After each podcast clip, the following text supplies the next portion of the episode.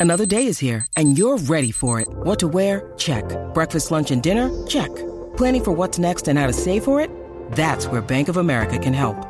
For your financial to-dos, Bank of America has experts ready to help get you closer to your goals. Get started at one of our local financial centers or 24-7 in our mobile banking app. Find a location near you at bankofamerica.com slash talk to us. What would you like the power to do? Mobile banking requires downloading the app and is only available for select devices. Message and data rates may apply. Bank of America and a member FDIC.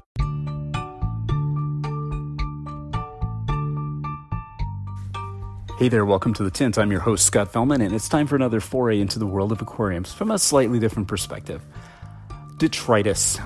the definition as accepted in the aquarium hobby is kind of sketchy and not very flattering at the, at the least. Detritus is defined as dead particulate organic matter. It typically includes the bodies or fragments of dead organisms as well as fecal material. Detritus is typically colonized by communities of microorganisms which act to decompose or remineralize the material. That's from the Aquarium Wiki, not usually nice source of uh, info, but yeah, that definition doesn't sound so great. Now, not surprisingly, a lot of hobbyists think that it is so bad, and I'm not buying it. I know we've talked about this topic before, but why is it necessarily a bad thing? Could there be some upside to this stuff? Uh, the Latin root word is really weird too. It means rubbing or wearing away, which is really interesting. Does that give us any clues? I don't know. Okay, but anyway, is detritus really that bad? I mean, even in the definition I just read you, there's the part about being colonized by communities of microorganisms which act to decompose or remineralize. It's being processed, utilized. What do these microorganisms do? They eat it, they render it inert and in the process, they contribute to the biological diversity and arguably even the stability of the system. Some of them are utilized as food by other creatures. It's pretty important in a closed system, I would think. This is really important. It's part of the biological operating system of our aquariums. And it's also known that detritus may be formed by some types of bacterial aggregations. These may result from the feeding activities of animals, but they're often simply a result of bacterial growth. Detritus can be composed of inorganic mineral grains resulting from the actions of animals burrowing into wood or botanicals or even sand, or from ingested larger grains of material which are only partially dissolved via digestion. It's not all that bad, right? I think we should embrace this stuff, especially in a botanical style aquarium, which essentially runs on the decomposition of materials. In the flooded forest that we find in nature, the leaf litter community of fishes, insects, fungi, detritus, and the microorganisms is really important to the overall tropical environment as it assimilates terrestrial material into the blackwater aquatic system and acts to sort of reduce the loss of nutrients to the forest, which would otherwise inevitably be occurring all the time if all the material which fell into the streams was simply washed away. Stuff is being used by a myriad of life forms. So, is there a lesson from nature here that we can incorporate into our aquarium work? I think so. Now, I realize this stuff, allowing it to accumulate or even be present in your system, goes against virtually everything that we've been indoctrinated to believe in about you know aquarium husbandry. Pretty much every article you see on this stuff is about its dangers and how to get it out of your tank. Now, I'll say it again. I think we've been looking at detritus wrong for a long time, perceiving it as an enemy to be feared as opposed to the biological catalyst that it really is. In essence, it's organically rich particulate material. We've pushed this narrative many, many times here, and I still think we need to encourage hobbyists to embrace it a little bit more. Yeah, detritus. Okay, I'll admit that detritus, as we see it, may not be the most attractive thing to look at in our tanks. I'll give you that. It literally looks like a pile of shit.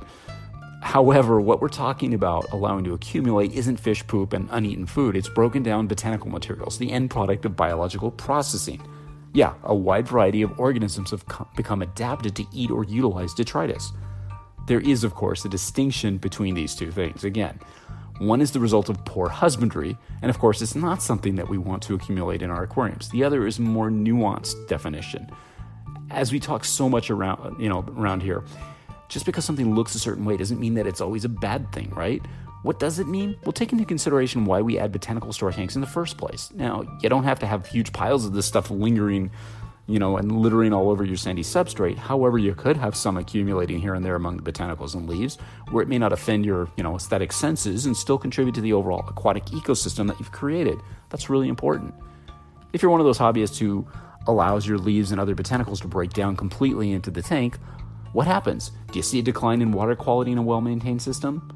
A noticeable uptick in nitrate or other signs? Does anyone ever do water tests to confirm the detritus is dangerous theory, or do we just rely on what they say in the books and hobby forums? Is there ever a situation, a place, or circumstance where leaving the detritus in play is actually a benefit as opposed to a problem? I think so. Now, I'm just one guy, but personally, I haven't had issues with the complete decomposition of botanicals and leaves being left to accumulate in my aquariums. In almost three decades of playing with this stuff and being a hardcore water quality testing reef keeper during much of that time, I can't ever, ever recall a time where the decline of any system I maintained could be pinned specifically on the detritus from decomposing botanical materials as a causative factor in reducing the water quality. Just haven't. Of course, if you're allowing large quantities of uneaten food and fish poop from your overcrowded aquarium to accumulate, that's a totally different distinction. These materials accumulating will contribute to nitrate and phosphate accumulation in aquatic systems unless removed or acted upon by organisms residing in the aquarium. So, our love of detritus shouldn't be a surrogate for poor husbandry, ever.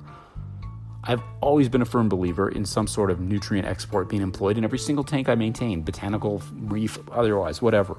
Typically, it's regular water exchanges, and not when I think about it, or periodically, mind you, it's weekly. So, yeah, I'm not saying that you can essentially disobey, you know, all the common husbandry practices we've come to know in the hobby, like not overcrowding or overfeeding, etc., and just change the water weekly and you're good. No, no, no. Water exchanges are helpful. However, they're not a panacea for all the potential ills of poorly managed systems. You need to master the well known basics of aquarium care. Period. You know this, of course. And you could employ some well known friends to help you, you know, keep detritus well managed in your aquariums, like snails, like the Malaysian librarian snail fish like catfishes and various loaches and all sorts of worms like black worms and even organisms like Gammarus. Think about the potential benefits allowing some of this stuff to remain. Think about the organisms which feed upon it, the, their impact on the water quality, and the organisms which feed on them. Then think about the fishes and how they utilize not only the material itself, but the organisms which consume it. Consider its role in the overall aquatic ecosystem. So, is detritus a nutrient trap? Or is it a place for fishes to forage among, a place for biodiversity to arise, a place for larval fishes to seek refuge and sustenance in? Kind of like they do in nature and have done so for eons, right? Yeah, I know we're talking about a closed ecosystem here, which doesn't have all the millions of minute inputs and export nuances that nature does, but structurally and functionally, what we have is some of these at the highest level. I mean, water going in and coming out, food sources being added, stuff being exported, etc. There's so much more to this stuff than to simply buy in unflinchingly to this overgeneralized statement like detritus is bad. Stay the course, don't be afraid, open up your mind, study what's happening, test your water, observe the health of your fishes, draw parallels to the aquatic natural aquatic ecosystems of the world, and look at this evolution process with wonder, awe, and most of all courage. Maybe as the years go by, we as a hobby will overcome generations of fear over stuff like detritus and fungi and biofilms, the very life forms which power the aquatic ecosystems we strive to duplicate in our aquariums. Ah, this stuff, this annoying end product of decomposition and the life forms that accompany and produce it can actually be one of the most beautiful, elegant, beneficial friends that we can have in the aquarium. We just need to embrace them all to understand what role they play in nature and in our tanks. It's a mental shift a perspective of open minded curiosity and a willingness to look at things a bit differently and go beyond the usual and generally accepted ideas on stuff. It's not always pretty, I'll give you that much. However, it's always, always worth considering and exploring. Because just accepting status quo, keeping a closed mind to alternative ideas, and not pushing the edges from time to time is not just a little bit boring, it's denying fellow hobbyists the opportunity to learn about and potentially benefit from the stuff we might have long been afraid of. Open your mind and reconsider the upside to detritus. Stay thoughtful, stay engaged, stay open minded, stay curious, and always stay wet. Until next time, this is Scott Fellman from Tannin Aquatics. Thanks so much for spending part of your day with me. I look forward to seeing you on the next installment of The Tint.